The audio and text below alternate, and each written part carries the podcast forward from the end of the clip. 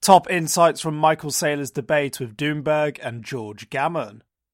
Michael Saylor, executive chairman and former chief executive of MicroStrategy, shared some new insights in an interview with George Gammon and private fund manager and commodities analyst Doomberg.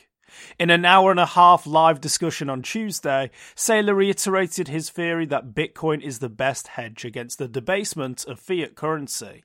Then he faced a series of tough questions and divulged more information on his decision to go all in on Bitcoin. As previously reported, Saylor's major Bitcoin bets haven't exactly paid off this year.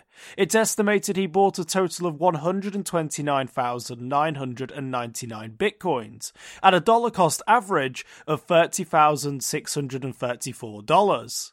Last month, he was down nearly $1.7 billion, or 60.58%. It's the first time that Saylor has spoken so candidly about his quest to turn MicroStrategy into a highly leveraged Bitcoin bet. Sad Saylor sails into Bitcoin sunset. Before Saylor made the decision to bet big on Bitcoin, his company was at an inflection point. MicroStrategy was stuck in a rut with no clear path to growth. Saylor concluded that if he couldn't move things upwards, it had to shut down. That's when he turned to Bitcoin. But why Bitcoin, and why so much? Saylor explained that his decision centered primarily around the low interest rate environment of 2020, at a time when the pandemic had induced a massive monetary loosening by central banks, and bonds were returning negative real yields. To characterize that period, Saylor quoted an infamous speech made that year by Jerome Powell, chair of the Federal Reserve, in which he claimed that the Fed wasn't thinking about raising rates.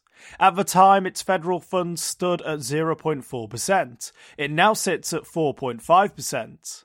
Back then, Saylor explains he and many others believed Powell and thought that loose monetary conditions and low interest rates were to last for another five years. Only quote, it didn't turn out that way, Saylor admitted in the interview. Indeed, it didn't. Economic conditions changed, interest rates went up, and inflation soared. Bitcoin crashed and failed to serve as an inflation hedge, while the US dollar rose against everything else. Today, MicroStrategy sits on a bag of 130,000 Bitcoin at a total purchase price of around $4 billion and a total loss of around $2 billion. In case of emergency, sell Bitcoin. Saylor shared some insights into how MicroStrategy buys and custodies its Bitcoin. It uses Coinbase and two other US regulated entities. Only Saylor remained coy, refusing to mention which ones. Saylor did, however, assure the audience that these entities are vetted extensively. According to the chairman who stepped down from his role as chief executive in August, MicroStrategy has full control of and access to the Bitcoin against which it borrowed $205 million from Silvergate Capital. Basically, Silvergate can't physically retrieve its collateral if MicroStrategy defaults on its loan. This begs the question how and why did Saylor manage to prevent Silvergate from holding custody of this collateral? In case MicroStrategy doesn't have the finance to pay back its loan, Saylor was unequivocal that the firm would sell its Bitcoin stacks. He ruled out the prospect of selling more shares in case of an emergency and stressed that his priority would always be to serve the interests of shareholders. The company's financial situation was fine, Saylor asserted. He declared that if the firm sold all of its Bitcoin today, it could pay back all of its loans, totaling around $1.7 billion.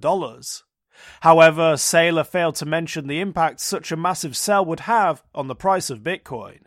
For more informed news, follow us on Twitter and Google News, or listen to our investigative podcast, Innovated Blockchain City.